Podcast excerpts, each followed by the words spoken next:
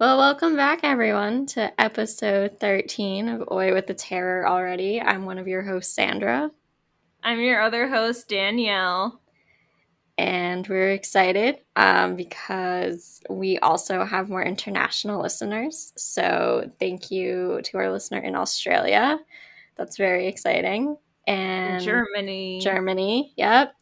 And more listeners in the US. Uh, we're all really excited that some people seem interested in what we're doing and apparently are telling other people, which is good. So, and we will, at least I'm doing this maybe like unconsciously, but my story is related to one of our listener states. So I guess oh. we could appease the, the listeners and like do their countries and states and things. Mine is that's great though. But mine, yeah, mine is actually international. I think it's okay. A Slavic legend. Um, I've never heard of it before. I did some research, and by research, I mean I just randomly put in like international folklore in Google, and it came up, and it was really interesting. Oh, so it's not the one that I told you about. No, I'm gonna wait. I think and do that one. I was, I was gonna say I know. I was thinking of doing another one but then, mm. like, it just had a lot of pieces to it. And I was like, I don't know if I have the attention span right now to, like, mm. get all the pieces together. So I think I'm going to hold off on that one too. But we also did get our first piece of email. So that's exciting from a good a good friend of ours. So that's cool.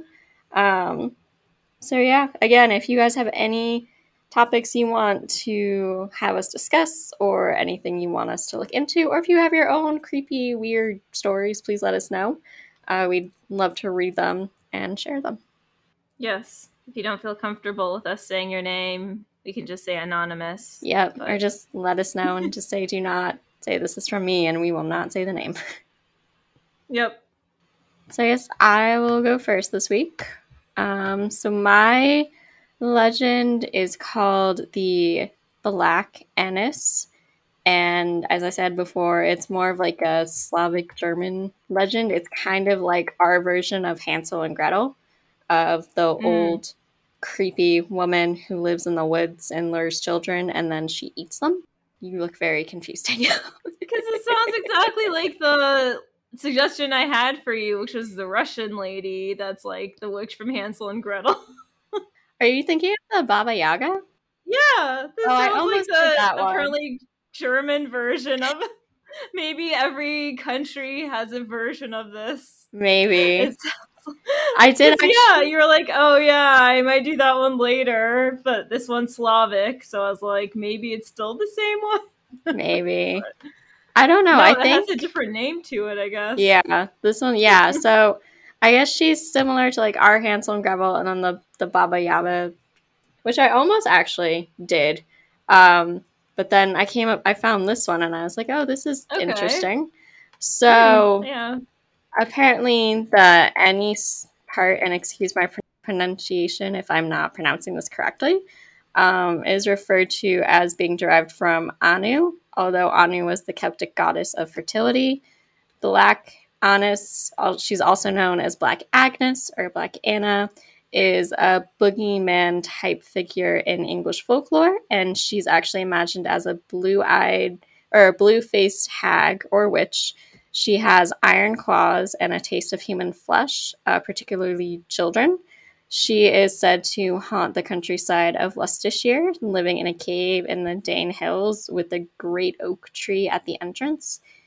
She is also said to venture out at night looking for unsuspecting children and lambs to eat, then tanning their skins by hanging them on the tree before wearing them around her waist.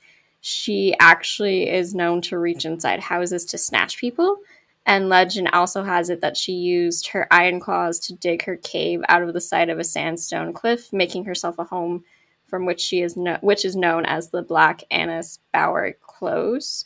Um, other traditions stated that when she would grind her teeth, people could hear her, giving them time to bolt their doors and keep away from the windows.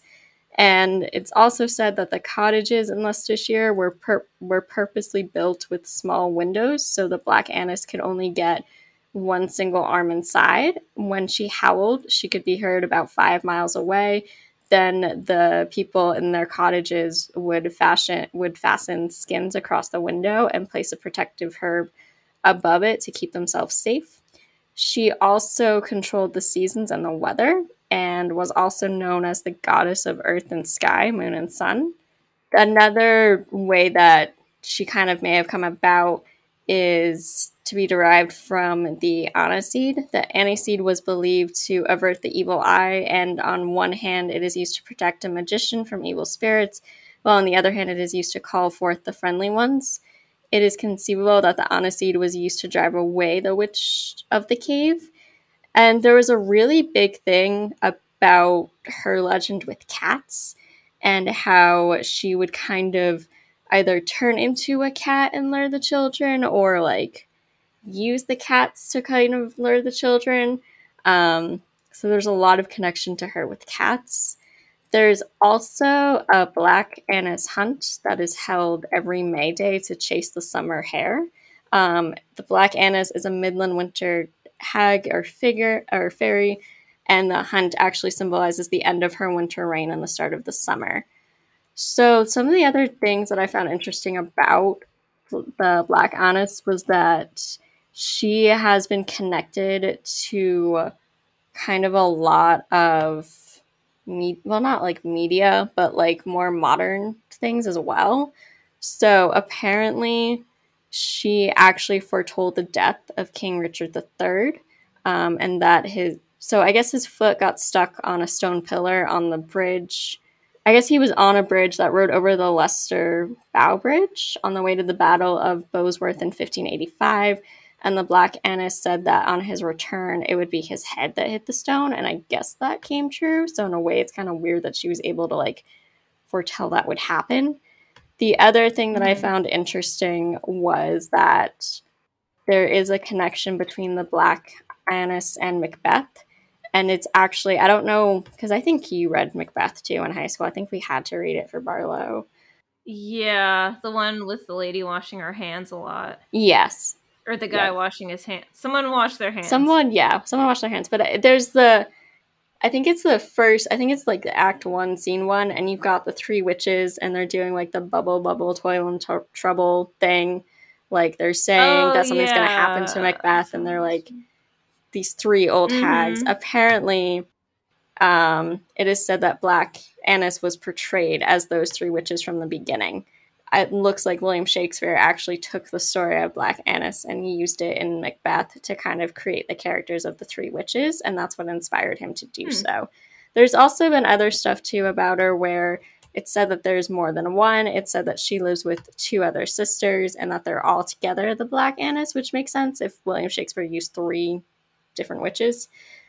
But yeah, it, def- it definitely gave me different kind of Hansel and Gretel vibes, like looking about mm-hmm. her and like you said the Baba Yaga as well. So I definitely think that maybe I think I want to say I think this story came first and then the Baba Yaga, but I could be wrong. But I do think that at least like our version of like mm. Hansel and Gretel was definitely like the last one to come into play and may have been inspired by these stories. So it's interesting to kind of see how every country or culture has like very similar mm-hmm. stories and kind of how they're a little bit different. Like the cat thing kind of threw me where it said that she transforms into cats and kind of lures children in mm. or away from their parents right. into the woods.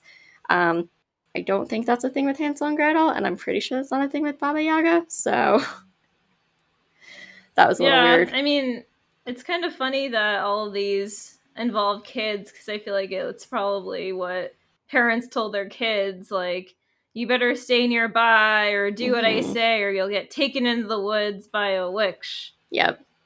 Because, you know, so. it ties into the whole witch, ta- like, witch folklore of, like, oh, they're. Mm-hmm the odd one in town. Like they do weird things. Like they're not married. They must be a witch. Like stay away from them. They like herbs. Yeah. A lot of herbs. Definitely a lot of healers back in the day that were mistaken as witches. But I think it's just yeah. interesting also because it feels like a very early story regarding like stranger danger. Like Yeah. You don't know who this person is. Like, don't talk to them. Don't follow them.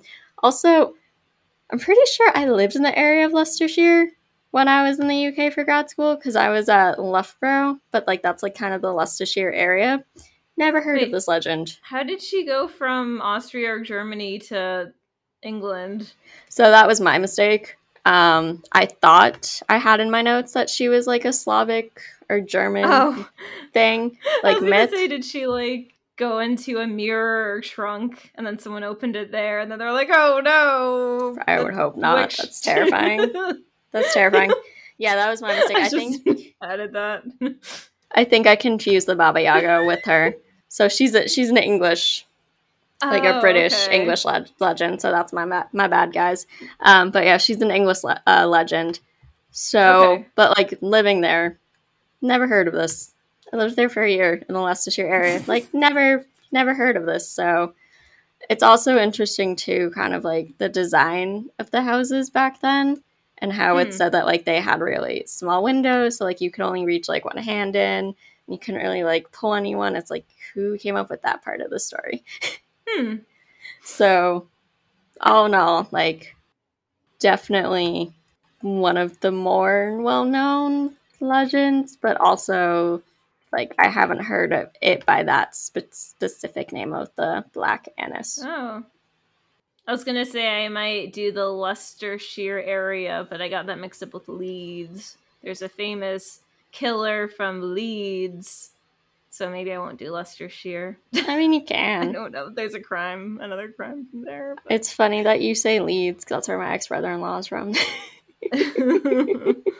yeah, it seems like a lot happens there. I think. I think there was something else from there too. Which is crime. funny because I've been there and it's a very kind of small, sleepy town. Like it feels oh, like really? not a lot. Yeah. It, did, it didn't feel like a lot was happening in Leeds. I think the biggest attraction they had was a mall that had like a rock climbing wall. I remember that mm-hmm. specifically. And I remember the train to get to Leeds was like an hour, hour and a half from London. Well, haven't so. you seen Hot Fuzz? Everything looks normal during the day, but then at night, everyone this, gets killed in the pubs. This was at night. and then they turn into zombies and things. I'll have to watch. I've never seen Hot Fuzz. I'll have to watch it. It's pretty funny. But yeah, they always do stuff around pubs. Well, in England, pubs. I mean, you, you always go to a pub.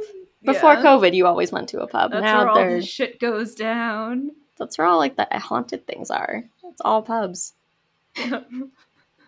you want to go to a haunted place? Go to a pub. you want to see the site of a murder? Go to a pub. so all you sent me for your story was a picture I don't even think I sent you anything for mine. I know. Yeah, you haven't. I don't. Maybe you did like once, but then you're like, oh, I can't send this to you because then you'll automatically know. And when you tell me what the topic is, like besides maybe the gargoyle one, I probably would have guessed gargoyle. But all the other ones, I definitely wouldn't have guessed. Like if you sent a picture of a witch-looking lady, I wouldn't have been like, "Oh, you would have been like lady from Leicestershire." No, you would have been like, "Is this the Baba Yaga? Like, is this from the states? Like, what right. is going on?" Because again, it's like once again, it's like how every state in this U.S. has like a white lady. It's like every country has like an old hag that steals children. I know. It's like I want to say it's like um the only version I can think of where it's like a guy acting creepy as like a cautionary tale about kids is like the Pied Piper. Mm-hmm. But I feel like all the other, yeah, the typical or classic type of story is usually like the old witch, basically. Yeah, there aren't really a lot with like creepy men. I mean, the only thing I can think of that's creepy that's male is like Slender Man, but that's oh, really oh, yeah. recent. That's like in mm-hmm. the past like 10 10ish years, 15 years. But yeah, yep. yeah, that and the Pied Piper. So maybe that's what I'll try to find next week. So if any of you know like a creepy legend that involves a guy and not an old hag, let us know. they have to exist. They do, but I also feel like I have to be careful with my Google search. Just go into incognito mode. We've all done it. Yeah. Yeah, just be like creepy men, ghost tales. That might be taking me down a really scary rabbit hole for a bit. Well, I'm excited to see what you will find. I am too. Stay tuned, guys. Stay tuned till next week. to be continued. Yep. Música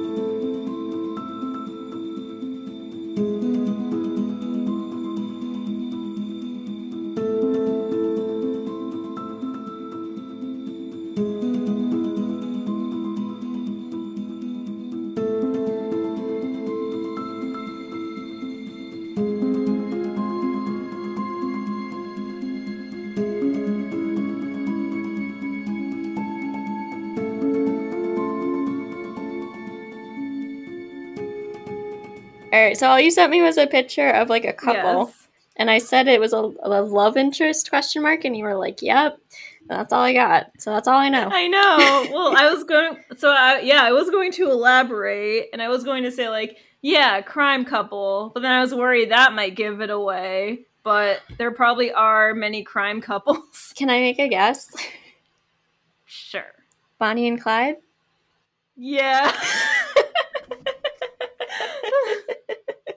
That's funny. It's not like we've talked about them a lot or anything. We haven't, but that's like the one crime couple that like comes to mind. I know. So yeah, I'll actually like talk about that why that is how they're like still so famous to this day. But I yeah, know. it's like crazy like um I think of this classic movie. I wrote the year of it later on. It's either from the 60s or 70s that like Faye Dunaway is in. How it's, it's like such a good movie, her and Warren Beatty, and they play Mhm. Bonnie and Clyde. I still maintain that her wearing the beret is what inspired Patty Hearst, as she was like, "This is what bank robbers wear." Mhm. I think the only thing I know about Bonnie and Clyde is from the musical that came out a few years ago. oh yeah, I'm gonna talk about that too. Yeah, how like it's still a topic of interest for people, Mhm. and apparently there's even a new movie that's coming out at some point. They started production 2018, That's exciting. so yeah, they're like still making movies and shows and stuff about them. So like they're still a prevalent topic. All right. Well, I'm sorry for guessing it, but I also got really excited. I mean, I was gonna say it on like the third paragraph Yeah. part, so it wasn't gonna do a secret one or whatever. So yes, I basically doing research on Patty Hearst and the whole bank robber thing. Um, it was pretty fun to not do one just solely based on like killing and murder and stuff. Yeah. So I wanted to do another episode with a similar theme. So then it's like, I mean, obviously, when you think of famous bank robbers, like Bonnie and Clyde usually come up in like the top three or top five. yeah. This is true. Yeah. Um. blah, blah, blah. So I have a quote to start it off. It's a Merle Haggard song from uh, I think it's called "The Legend of Bonnie and Clyde." So here are a few lines. He wrote that Bonnie was a waitress in a small cafe. Clyde Barrow was the rounder that took her away. They both robbed and killed until both of them died. So goes the legend of Bonnie and Clyde. Hmm. So this is at the the moment where I would have said, "Can you guess who this is? It's Bonnie and Clyde." Even though I just said it. Yeah, I would have been like, yeah, Bonnie and Clyde. Okay. Bonnie Parker and Clyde Barrow were ultimately killed by officers after a massive manhunt on May 23rd, 1934 in Louisiana. Bonnie and Clyde met in Texas in January 1930, where Bonnie was 19 at the time and was still married to an imprisoned murderer. So, one source I got said he was a murderer, and another source said he was a burglar. So, one of those apparently but he was in prison for something. hmm And then Cl- at that time that they met, Clyde was 23 and unmarried. So Clyde Barrow was born on March 24th, 1909, in Telico, Texas. Shout out to our Texas listeners because I saw that we have a few. Yay. Um, hopefully, I'll say the names right. I know. He was born in Telico, Texas, to farmers Henry and Cumie Bar- Barrow. He was born into a poor but close knit farming family. The family farm did not do well, though, because of droughts, and they eventually moved the family to Dallas. When Clyde was young, he had dreams of becoming a musician, and learned to play the guitar and saxophone. And then he ended up leaving school at the age of 16. His older brother was Marvin Ivan Buck Barrow, and he impacted Clyde's life decisions heavily. Marvin and Clyde would often steal poultry and cars together, and this would later escalate to jailbreaks, raids, robbery, abduction, and murder. At the age of 17, Clyde has had his first official arrest for failing to return a rental car. So his brother, uh, who's later just known as Buck, will mm-hmm. show up later on in the story, but he basically like joins the Barrow gang. So that's like they had a whole gang that Bonnie was a part of, but the gang didn't exist yet. It's just like the brothers were doing their own thing with thefts and burglaries at this point. So, at the age of 20 in 1929, Clyde was considered a fugitive of the law and was wanted for several robberies. Clyde met Bonnie through a mutual friend in 1930 when she was a 19 year old waitress. Three years before they started their courtship, Clyde was arrested for burglary and car theft. It was while he was in prison that Clyde fell hard for Bonnie while they were writing letters back and forth to each other, and he felt overcome with heartache from their separation. So, when Bonnie shared his feelings, much to the dismay of her mother, she referred to Clyde as her soulmate, and her mother was very disappointed because she's like, No, can't you do better? Bonnie was born on October 1st, 1920, in Rowena, Texas, to Emma and Charles Parker. Her father passed away when she was four years old, and her fa- her family moved to Cement City, which is an impoverished suburb of Dallas, because I guess her grandparents lived there. Mm-hmm. Uh, Bonnie was known in school as a bright student who had an avid interest in poetry and literature. Um, she earned honors in her studies, and physically, she was petite and was known to be pretty. She had dreams of being an actress, during her second year of high school, she was romantically involved with classmate Roy Thornton. In September of 1926, a few days before Bonnie's 16th birthday, they got married, and Bonnie even got a tattoo of their names on her right thigh. Wait, she was 16? A few days before being 16, so I guess she's technically still 15. Is that legal? I know. I don't know. Texas in 1926. Mm. So, yeah, I guess so. I, it didn't say anything about it being illegal. And then it actually said that she was married to him the whole time, like they never divorced. So I guess it was legal. Yeah, so. and then also, I don't know if I was more shocked by that or shocked by the fact that she had a pretty big tattoo because I don't know why. Just the thought of people getting like tattoos, like big tattoos or tattoos in general in the 20s, to me, that I feel like that might be a taboo type of thing. Oh, like, yeah. Tattoos weren't really popularized until maybe 20, 30 years ago. So the thought of someone in the 20s getting one, I'm all like, oh, she must have been wild.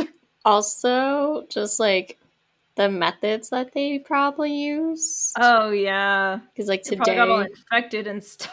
Yeah, because like today, I don't know. I feel like today they use like pretty good ink and like they have really good like if yeah. you have the good ones, they have like really good tools and they give you really right. good stuff to like help it heal. But back in the twenties, almost hundred years know, ago, I would not. Nope. nope. And they probably only had like two color options. Yeah. Do you want red or black or slightly lighter black? So yeah, I guess she was uh audacious. Wow. Um, but ultimately, her marriage to Roy Thornton proved to be tumultuous, with him being physically abusive towards her. So they then went their separate ways, but the couple never divorced.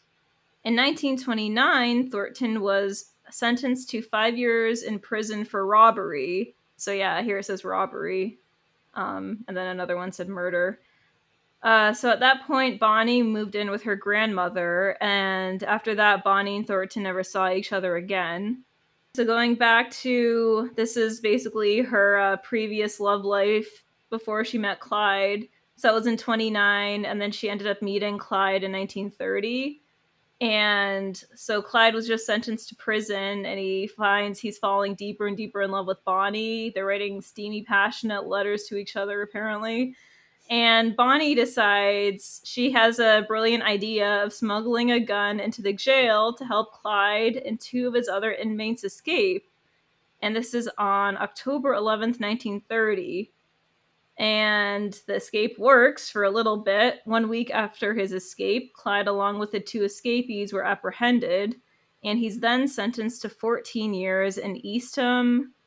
So, okay, so if this was a town in Mass, you would say Eastham. If it's a town not in Mass, it might be Eastham. So it's either Eastham or Eastham Prison Farm, where conditions were described as having very little space to yourself without any privacy and I guess the main thing that prisoners did was just like a lot of farm work and a lot of uh, brutal labor. Mm-hmm. They basically tried to like wear them out so they would be too tired to do anything rebellious, I guess. Yeah. And sometimes they wouldn't even get fed, and conditions were pretty bad. So Clyde was also actually uh, repeatedly sexually assaulted at the farm by another inmate. So it was also during this time where he was serving a sentence that Clyde and Bonnie's relationship continued blossoming even more.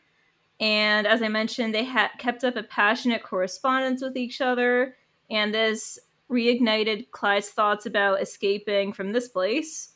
He came up with an idea to avoid the grueling work necessary with the Eastham prison farm life and thought this could also get himself paroled. So he decided to, quote, accidentally have two of his toes cut off because this would it would make him have a limp and then he wouldn't have to do the grueling labor, I guess. People didn't make great choices back then. Two of his toes cut off? Yeah, so either he did it himself or he had someone helping him with this, but it was like he said it was an accident, but it was an intentional act. Yeah. Um okay. He went through with this and it led to him having a permanent limp for the rest of his life. And it also made him uh, unable to drive with shoes on. I don't know why, but he had to drive wearing socks. So that's like a fun fact. Yeah, I guess shoes were too uncomfortable after this. Unfortunately for Clyde and his two toes, this plan was not even necessary because his mother already convinced the judge to grant him a parole, like around the time that he did this. And then he was released two weeks later in February of 1932. And he immediately reunited with Bonnie. At this point, Clyde actually tried working a normal job, and he started working at a glass company in Dallas. But then apparently the police there were harassing him so much that it made him lose his job and like i couldn't find the details of how exactly like what they were doing but they were bothering him so much he lost his job and then he figured oh i can never have a normal job after this i have to become an outlaw and then that's i yeah i don't know what happened I can't have a normal job, so I'm just gonna become an outlaw. Yeah, apparently, the police were following him and bothering him, and somehow this affected his job or something. This is the point where he officially forms the Barrow Gang. Two months after he's released from prison, Bonnie joins the Barrow Gang while on a crime spree in Tyler, Texas. Clyde and Bonnie's family tried to convince her against joining the gang, but she refused to listen to their pleas. So, one of the reasons why Bonnie and Clyde are considered such a mainstay in stories is that they were creating a sort of like P- old school PR. Mm-hmm. They were creating a romantic and glamorous lifestyle where they just made it seem like it was full of adventure and intrigue um, and Bonnie was actually, like I mentioned in high school, she always had a penchant for poetry and literature. Right. So she actually wrote poetry while they were traveling and on the run. And I don't know if traveling is the right word. like it's like they're on vacation. But while they're on the run, I guess she was writing poetry of her thoughts and how they may be closer to mortality than they realize, which shows like a kind of eerie like Amini, Mhm. her being aware of Yep. them dying young type thing. And then they also found later on an under undeveloped film uh, in a camera that where she was like taking all these pictures of the two of them and he was taking pictures of her and they're like posing with the guns and like look at us with our giant guns and then she's like jokingly pointing the gun at Clyde and he's like smiling or laughing so it was like either they were bored or she just like thought it was funny because I mean, it is funny. She wanted to be an actress. He wanted to be a musician. So maybe they kind of got off on the whole like, we don't have a nine to 5 we We're Mhm. living an adventure type. So they're like also playing into the whole like romanticized image they were portraying. Right. But in actuality, the couple led a less than glamorous lifestyle while they were on the run. They often ate sardines, bathed in rivers, and would drive throughout the night, like taking turns while other people slept. Mhm. Once Clyde got his gang in action, he killed a police officer and a store owner. And this is what made him a highly wanted man by the authorities, and this put a price on his head. It was at this point they attempted to keep things quiet with their crime spree for a little bit. In the spring of 1933, Clyde and Bonnie, with a gang member named W.D. Jones, moved in with Buck Barrow, going back to Cl- Clyde's brother, and his wife Blanche in Joplin, Missouri. But shortly after they moved in, neighbors were growing suspicious of this like gang that was living next to them. And police arrived and this started the first of many shootouts in this story. The result of the shootout was that the four outlaws escaped so i guess the four outlaws were wd jones buck barrow clyde and bonnie it sounds like blanche was with them also hmm but i don't know either she wasn't participating in the shooting or robbing because it, it seems like she wasn't really considered as bad of an outlaw as the other three Interesting. um, or other four. So then, also a result of the shootout was that two officers were left dead, as well as the roll of film that was undeveloped that I mentioned earlier, with all the photos that Bonnie took of Clyde and vice versa. In July 1933, police officers found the group in Platte City, Missouri, where another shootout occurred. hmm Uh, Buck was seriously wounded at this point, and then a few days after this, he and his wife Blanche surrendered to the authorities.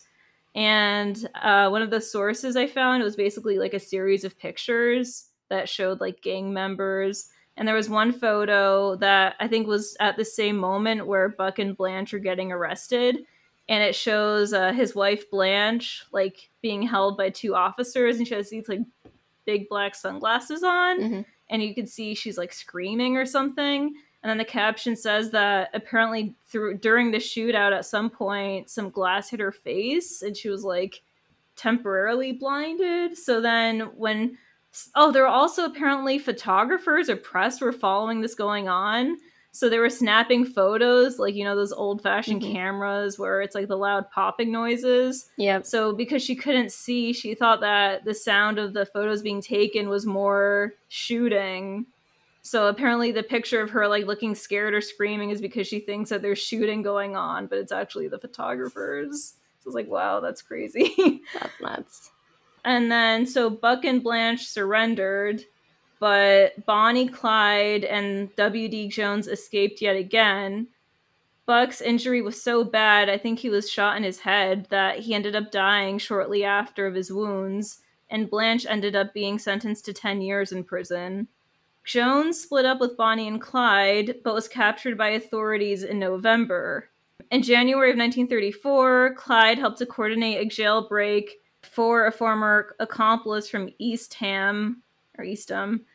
During this one, a prison guard was killed, and Clyde, along with his friends and other inmates, fled. One of the escapees, named Henry Methvin, quickly joined the Barrow Gang. It was at this point things were looking increasingly more precarious for Bonnie and Clyde. A former Texas Ranger captain named Frank Hammer, along with his own posse, were in hot pursuit of the Barrow Gang. Hammer had a reputation for hunting criminals and uh, boasted killing 53 men as a ranger. Methvin and Clyde killed two highway patrolmen on April 1st, 1934, in Grapevine, Texas, with Methvin killing a constable uh, a day later in Commerce, Oklahoma. To escape the increasing pressure they felt by the Texas Ranger and his posse, Bonnie and Clyde sought refuge at Methvin's family farm in Louisiana. Things quickly went sideways for the Barrow Gang when Methvin's father betrayed the outlaws in exchange for amnesty for his son. And he betrayed them by telling Hammer, the Texas Ranger, that the outlaws were hiding out on his farm. So it gets even slightly more crazy at this point.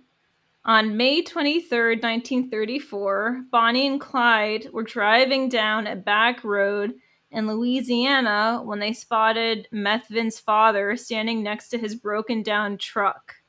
The outlaw couple um, slowed down to aid him, not knowing that a posse of officers led by Hammer were lying for them in wait. The police opened fire, and the couple were killed in the hail of bullets. They were so well known at the time of their deaths that, quote, souvenir seekers immediately swarmed the scene of the shooting. And this is where it gets pretty dark and gross.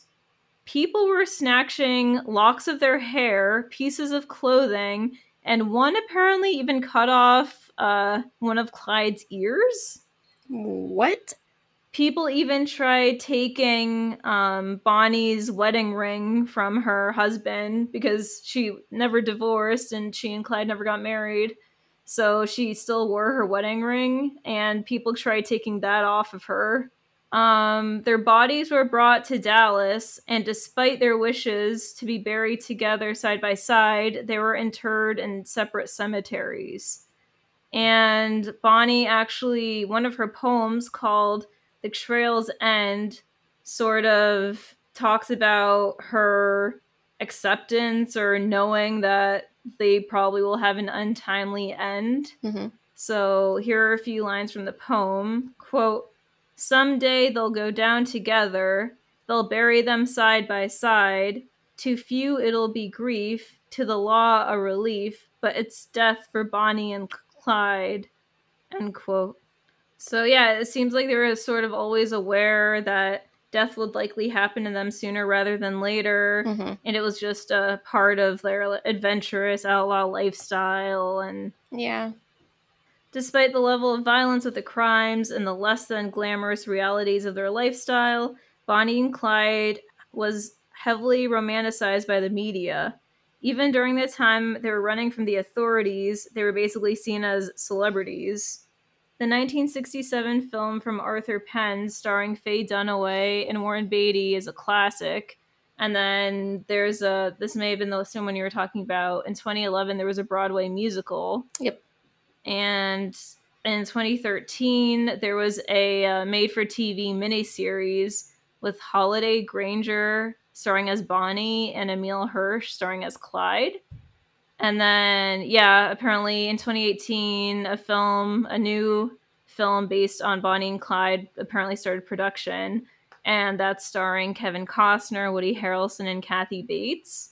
Wow. So apparently, if you want to see the bullet ridden car for yourself, it's at a casino somewhere outside of the Las Vegas area. Yeah, I don't know. But yeah, that's basically it. Wow. It's funny because, like, obviously, out of all of like the crime couples, they are definitely still the most famous. And like, I know of them, but like, I didn't really know what they did. I just yeah. like, or you refer to them and like, oh, it's like Bonnie and Clyde. Like, I think it's like a reference in like a right. ton of shows or a ton of movies, but to actually like hear the story yeah, and like the gang, I think it started either 29 or 30. Mm-hmm. So basically the their the Barrow gang really only existed for about 4 or 5 years. So it's not like they were doing it for that long. Mm-hmm. Like yeah, I don't know why. Just around the 20s or 30s, I feel like one of the main things you think about is like gangsters and shootouts. Yep. I don't know, police really liked tailing like other people in cars and just shooting however much they could and like this is normal police things. Well, it's I funny. don't understand. It's funny when you said that he cut off two of his toes. yeah, just to avoid the hard labor. because like for me like with like the folklore bit that immediately reminded me of the original story of cinderella where one of the stepsisters like one of them cuts off like their heel so their foot can fit into the glass slipper Oh and then the other one like cuts off their toes so their foot can fit into the glass slipper. Obviously it doesn't work because blood and the prince like notices it and he's like no this isn't the girl like i gotta go back. But that's like what it reminded me of. It was like a the original cinderella Yeah, they probably also didn't feel comfortable driving cars after that. Well, I mean, because like you don't think about it, but you do kind of need all of your toes, especially like on your right, foot, or if you have like a stick, like both feet. Yeah. Life was hard then. Oh, I didn't mention this, but also apparently at one point while they're on the run, so it must have been like after 30, maybe it was 31, 32, Bonnie had a pretty bad accident. I guess Clyde was known for driving very quickly, unsurprisingly, because he got away a lot. hmm And at one point, he missed it like a detour sign or some like "Don't turn here" sign. So he and Bonnie ran off the road, and uh, battery acid got on her leg. And Wow. apparently, because they're on the run for the all these years and whatever, they were kind of trained in I don't know medicine or how to like heal some wounds because they couldn't go to a hospital if they were ever injured for anything. Hmm so they kind of knew how to deal with like if you were grazed by a bullet or injuries or whatever. So they kind of knew how to help her like they had to like run and carry her somewhere because her leg was all messed up. And like they kind of were able to heal her but not as well as probably a hospital. Mhm. and basically after that she i don't know this one source said that she basically like hopped the rest of her life instead of walking because it like ate through her skin a little bit and stuff. Uh, so it's just like wow you uh you don't think of that stuff when you hear like a glamorous outlaw couple. Because that's how they describe it, though, and like especially I've never seen the Broadway musical, but I know of it and I know the music, and it definitely seems like a more glamorized. Yeah Like it definitely talks about some of the hardships they went through, but it's definitely still like, oh, Bonnie and Clyde, like, aren't they glamorous? Like, right look at what they did. Um, but I haven't seen the movie and now I want to. So Mm, I might have to watch that this week. yeah netflix It's on Netflix. i feel like it was at some point Mm. i can't say if it's still on now Mm. It's probably on like Amazon Prime or something too. yeah probably somewhere hmm But yeah, it's like one of those stories that people like talking about over and over because it's like, wow, it's like so adventurous. And hmm I don't know, a lot of people are probably bored and want some adventure, but then it's like, but then you die in your 20s or 30s. So You also get battery acid on your legs. Yeah. So no. yeah. it's like the whole like it seems you know it's the whole grass is always greener it seems glamorous and exciting and then you're mhm. like oh this is not what i thought it You was have going to to, eat be sardines and bathe in rivers. Sometimes See- you don't want to bathe in a river. i'd be fine with the sardine bit it's the bathing in a river where i'm like no no uh-uh I mean, if they got some lettuce and stuff, they could make like a Caesar salad with that. But I don't know if they had lettuce. if they'd only had sardines i'm sure they did not have lettuce Oh wait, I'm thinking of anchovies. Yeah. Oh, what's the difference? Their anchovies are like smaller and saltier sardines are Oh, like they're even bigger Smaller. yeah i used Okay. I used to eat sardines with my dad. Like we'd have like a sardine sandwich or something like on Sunday afternoon, and the smell would just drive my mom and sister out of the Mm. House. My parents like those too, like the cans or Mhm. jars. Like Yep. they give it to me sometimes, and I'm always like, I'm not going to eat this, but thank you. yeah, I haven't had sardines in years though, but they're good. If you like, yeah, they're good for you. Yeah. oils or whatever. if you like anchovies, or if you like if small fish don't freak you out, try Yeah. one. Yep. and that's the moral we hope you guys get from our episode. Try sardines. Brought to you by Big Sardines. No. try it. You might. What is my dad? My dad always says, "Try it. You might like it." That's what I grew up with. That's funny. To this day, some things he offers me, and I'm like, Dad, I've tried it. I don't like it. Like, no. I've tried the sardines, and I know what they're like. Mm-hmm. I know what to. For me, it's nuts. Because, like, all my family Mhm. loves nuts except for me. So he's always like, try a nut. I'm like, no. We've been over this. It's been 29 years of this. I don't like nuts. Like none. There are so many kinds. I don't like, like, I don't mind soy nuts, but I love peanut butter, but it has to be creamy peanut butter. I don't like the chunky peanut butter because it's Mm. the Some texture. people are particular about that. Mhm. hmm Yep. Yeah, for that battle, I'm on That's the smooth okay. peanut butter. That's what's being like an adult is all about. You Mhm. can buy what peanut butter you want. yeah, I can. That's all I have.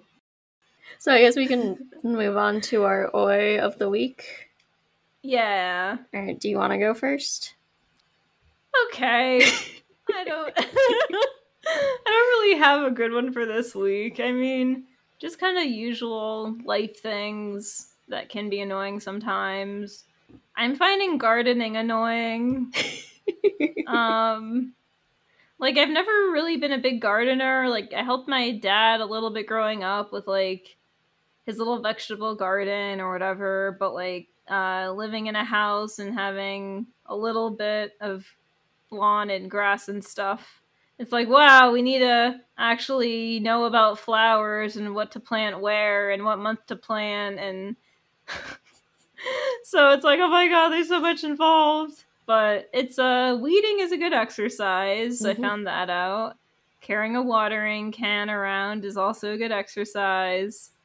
But I want things to live and it's hard. yeah, also watch out for poison ivy. Oh yeah, yeah. Dave thinks there might be some either on uh, the side or back Mhm. of like somewhere, but not super close to the house at least. But he thinks he did see something. Yep. Yeah. yeah, that stuff that is no joke. fun. It's, no, Mm, it's no joke. yeah. Especially if you're allergic. Yeah. It's definitely good to know. And some people don't know if they're allergic until they actually like accidentally get it or like touch it and then they get it on their skin and then they're like, oh, I'm allergic. This is not good. So like it affects everyone, but if you're allergic, it's even worse. Yeah. Or something. Yeah. Okay. Yep. Yeah, that doesn't sound fun. No. I've never had it, but because growing up, my mom would garden and my stepmom gardened. So, like, they've told me horror stories about poison ivy and poison oak. And because I Right. don't think, I don't think my mom's allergic to it. I think my stepmom is. But my mom would just like complain and just be like, oh, this damn poison ivy is in the back. And she's accidentally like touched it a few times and gotten it on her skin. And then it's just like, can't touch anything because it'll just like spread. Right. So Yeah. I mean, usually you have like the gardening gloves, but Mhm. you could still get it on other parts of your body. Yep. Like probably a lot of people don't garden in the summer in like long sleeves and pants. no, you Yeah. should. You should get one of those like thermal shirts. I think that are good for like like that little kids wear Yeah. when they go to the beach that keeps them cool, but they're long sleeve. Mm, That's what I need. mm. Like the ones that have some kind of SPF or Mhm. sun protection or something. Yeah, just Yeah. as an extra like layer. Mm, that's true. Might not be the worst thing to invest in. I'll add it to my list of things to buy. I have a list. so yeah, that's basically the whole thing. Gardening. Nice. I'm excited But I'm to. staying optimistic. I'm excited to eventually see your garden at one point. We have like three plants. We did get new shrubs that look pretty cute for the front door. There were like two that were there when we moved in, but I guess they didn't survive since last year. So um, we put in two new shrubs and they're pretty cute. They're still doing okay for now. Yay! That's good. Yeah. Alright. Yeah. So let me think. My oy of the week um, actually is a mixed good and frustrating oy. Um, I got a new job, so Yay! yay! But with my new job comes me having to buy a whole new wardrobe. Oh, really? because um, I will say that I work at a college and I am moving to another college that is a Catholic college. So they're very Oh. conservative. And my wardrobe is more of a laid back college wardrobe. like I can't wear jeans. Um, I can wear like dress pants or like nice shirts. But I went through my Hmm. wardrobe a little bit over this past weekend because I found out about the job on Thursday. And I realized that I have to not only purge a lot of stuff that I don't wear anymore, but I now have to go out and buy stuff that's more okay. conservative appropriate. So it's like a yay because I'm excited about the new job Yeah. and everything, but it's also like a I have to buy a whole new wardrobe. Great. That's fun though. I mean, it's definitely easy to find like work clothes. There's Mhm. always some kind of work business section in a store. yeah, so I think I'm just gonna like go to Macy's next weekend and Oh, just yeah. see what I can They're find. good for yeah. Um, because they I definitely have blouses and Yeah. slacks. Yep. The good news is we'd only be in the office two days a week. So Okay. I could get away with like, you know, the Zoom the Zoom outfits Hmm. of like you look nice like above and then you wear Yeah, like whatever yeah. for pants. Okay. But it's still just daunting of like, oh, and I should also get a new wardrobe anyway because like a lot of the clothes I didn't wear this year because of COVID or Mhm. I've just realized I need to get rid of them. So that's kind of Yep. why it's an oy because it's like yay it's super exciting but it's also like i have to go through my wardrobe and i have to go through it anyway because i'm moving so it's yeah. just like oh yeah, that's true. pushing it up a little Mhm. bit sooner but it's still like all right i guess i have to like Yeah. brave the world and go shopping It's kind of good to do like once a year, once every other year, and good Mhm. like anyway. Like, what can I donate? Yep. What should I just toss? Like, I've kind of had to do that recently too. Like, I haven't worn actual work clothes in so long. So it's just like going through outfits, like what doesn't look good, like what do I not really like anymore. Mhm. So it's good to do it anyway, kind of like a cleansing thing or whatever. yeah definitely it's also and it feels good too when you're just like oh i'm getting rid of this like somebody else Yeah. can use it Getting So- rid of the VAT baggage from my old employer, my clothes. basically yeah yeah so This yeah shirt reminds me of this day. Yeah. Also, like some of my shirts are just so old because I've had them for like Mhm. two or three like seasons and I've used them consecutively. So it's like I need to just let it go and get rid of it and find something else. So and also I just own a lot of sweatshirts. Like I don't know. I don't know why I have like Mhm. twelve sweatshirts, but I wear maybe two or three. yep. I know, because you don't want to get rid of it. So it's like going through Yeah. those. No, because what if you need it? Yeah, then they're comfy. But of course, like this time of year with the summer, it's like I don't need a sweatshirt mm-hmm. unless I'm like, yep. no, I don't need a sweatshirt. Which sweatshirt gives you the most joy? and what gives you the least amount of joy? You can Marie Kondo it. I could because I'm trying to think of like I definitely go through phases of like oh I really like this sweatshirt but then it's like I really like this one because they're just cozy. So it dep- it depends on my mood too. I've realized. yeah. Also like what's near, like what's really close to where I'm standing, and I don't have to like go search for it. Yeah. That kind of helps like beat everything out. So, Right. but yeah. So that was my that was my oy of this week of excitement and also like Yep. Oh boy. Another thing to I'm add to my list. you. Thank you. Yeah. I'm excited too. I hope everything just works out and it's a good Mm-hmm. fit. And I hope I survive training. Okay. Well, thanks everyone for listening to episode 13 of Oy with the Terror already. Um, as always, we release episodes on Thursdays, and you can find us on Spotify, Google Podcasts, Apple Podcasts, Anchor.fm, and more. Um, you can follow us and like our posts on Instagram, and our name is uh, Oy with the Terror already. If you have any listener suggestions or ghost stories or anything crime related you'd like to tell us, maybe not that like you just committed a murder because you should probably tell the police that.